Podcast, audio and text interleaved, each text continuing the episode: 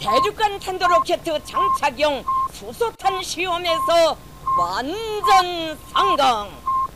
Atomprogrammet på 440 Hz.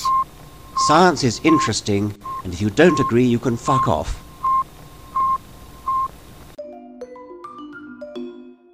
Velkommen til Atomprogrammet. Mit navn er Flemming Hauker Sørensen, og Atomprogrammet i denne uge optaget live on tape fredag den 24. Jeg har en stak nyheder med. Klimaforandringer skubber Australiens næbdyr mod udryddelse. Jeg har også stenaldermad, havde masser af kulhydrater. Skovbrande afslører arkæologiske fund ældre end pyramiderne. Og så har jeg ny dødelig virus smitter mellem mennesker. Og fordi den er lidt gammel, så den er næsten en uge gammel, så har jeg også et par opdateringer dertil, og det hele er sikkert noget at blive forældet inden i dag.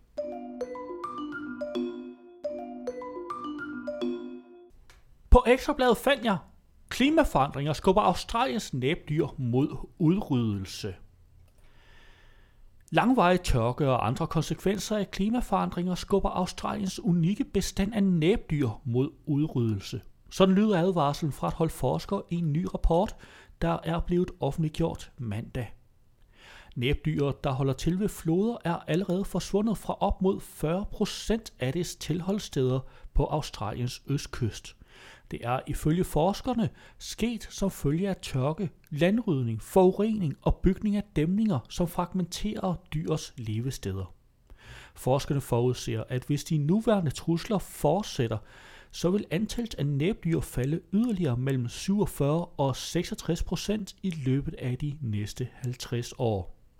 Og hvis man tager højde for fremskrivninger om en forværring af klimaforandringer, kan antallet af det æglæggende pattedyr falde op til 73% inden 2070, skriver forskerne i deres rapport. Næbdyr beskrives som tæt på truet af International World Conservation Union, hvis formål er at fremme bevarelse og bæredygtig udnyttelse af de naturlige ressourcer. Men forskere fra Center for Økosystemvidenskab på New South Wales Universitet siger, at ødelæggelser af flodsystemer forårsaget af mange års nedbør og høje temperaturer har forværret udsigterne for dyret. Rapporten konkluderer, at den samlede bestand af næbdyr i Australien er faldet med 50%, siden europæerne slog sig ned på kontinentet for ca. 230 år siden. En tidligere undersøgelse, offentliggjort i november 2018, vurderede, at bestanden var faldet med 30% i denne periode til ca. 200.000 næbdyr. Den nye rapport bliver offentliggjort samtidig med, at omfattende skovbrande hærger store områder af det østlige Australien. Næbdyret er sammen med 4 arter af myrepindsvin det eneste pattedyr, der lægger æg. Samtidig har næbdyret et besynderligt udseende med dets andenæb, bæverhale, odderlignende fødder og en giftig pik på bagbenene. Du kan selvfølgelig finde et link i show notes, og i artiklen er der også et billede af næbdyret. Men jeg vil nu godt lige have lov at protestere her. Der står, næbdyret er sammen med 4 arter af myrepindsvin det eneste pattedyr, der lægger æg. Og her vil jeg bare lige pointere, jeg ved godt, der er link til påske, men jeg siger det bare, påskeharen lægger altså også æg. Det ved vi alle sammen.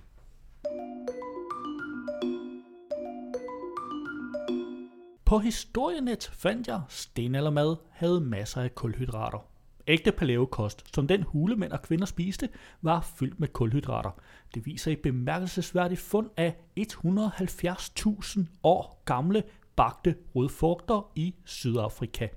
Opdagelsen indikerer, at nutidens paleokost, der i vidt omfang forsager fødevarer med stivelse og kulhydrater, ikke stemmer overens med virkeligheden.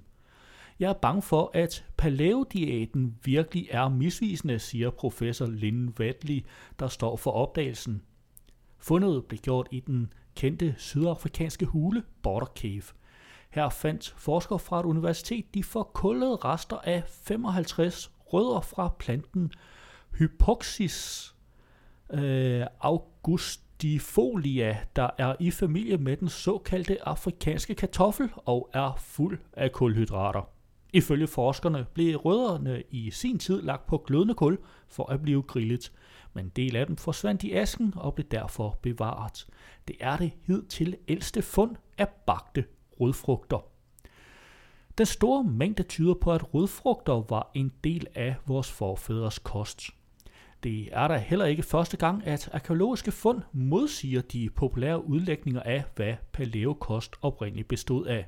Ifølge Lynn Wadley giver rødfrugt god mening, for alene menneskets hjerne kræver mindst 100 gram kulhydrater dagligt for at fungere. En balanceret sund kost med en kombination af tilberedte kulhydrater og protein, den ægte palæokost, forøgede menneskets styrke og udholdenhed. Og du kan selvfølgelig finde et link i show notes.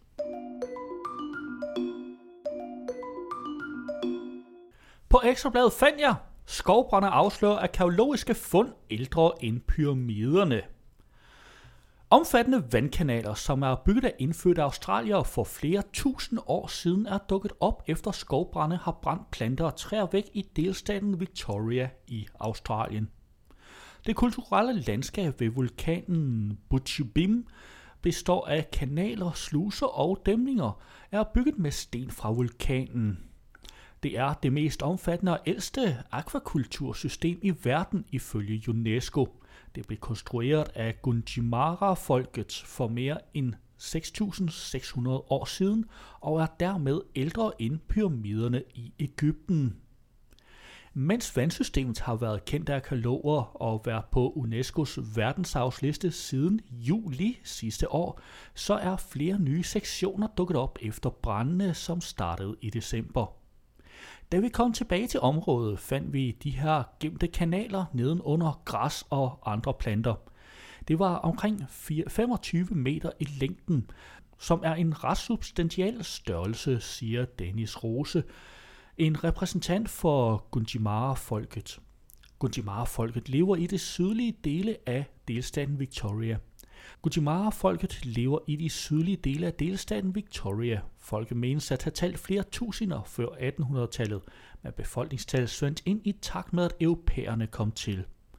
Over de næste par uger håber vi, at vi kan få foretaget en grundlæggende undersøgelse, så vi kan tjekke de områder, der ikke før er blevet opmålt. Det er vigtigt, fordi kanalerne gav det traditionelle folk et rigt og bæredygtigt liv, og de fortsætter med at være en vigtig del af vores kultur, siger Dennis Rose.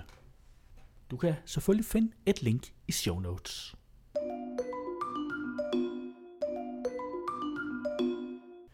På Ekstrabladet har jeg fundet slår alarm efter virusudbrud. Det er en nyhed fra i mandags, og da situationen omkring coronavirusen udvikler sig hastigt, så er den i og for sig på en måde allerede forældet. Der kommer jo lidt opdateringer i afslutningen. Verdens Sundhedsorganisation WHO har indkaldt til hastemøde onsdag på grund af udbruddet af det hidtil ukendte coronavirus i Kina. WHO oplyser ifølge nyhedsbureauet Reuters, at man på mødet vil drøfte, om det nye coronavirus udgør en international sundhedskrise. Tidligere mandag kom det frem, at den nye coronavirus, der er opdaget i Kina, smitter mellem mennesker. Det bekræfter kinesiske forskere ved landets nationale sundhedskommission.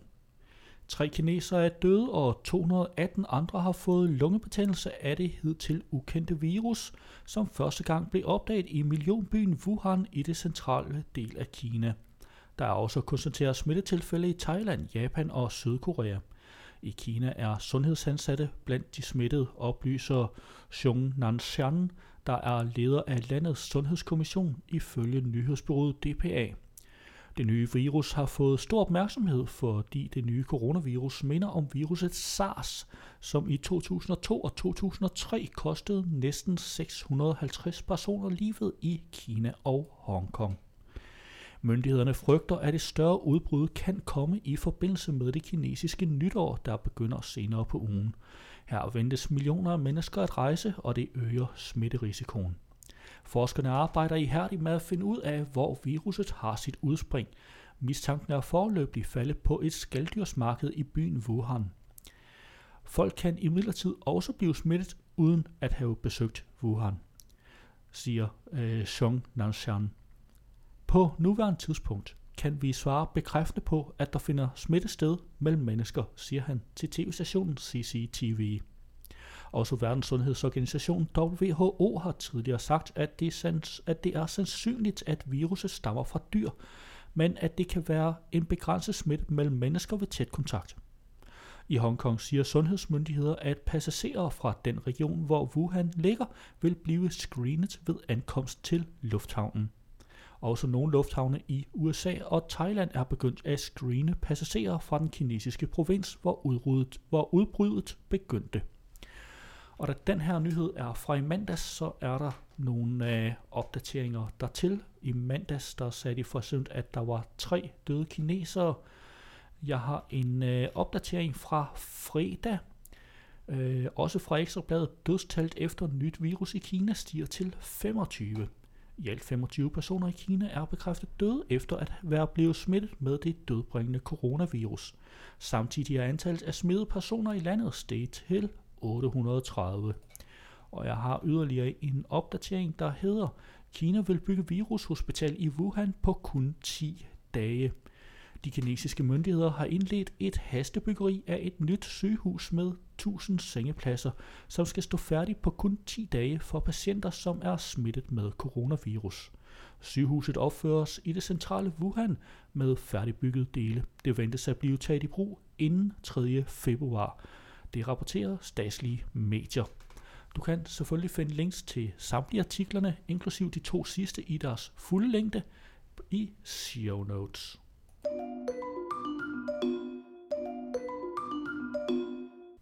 Ja, og havde du så hørt radioudgaven i stedet for podcasten, så ville der her have været This Week at NASA. Men vi har kun tilladelse til at sende den i radioen, ikke i podcasten. Du kan dog finde et link til den i show notes. Det var jo, hvad jeg havde for i dag. Vi løs ved næste uge, samme tid, her på kanalen.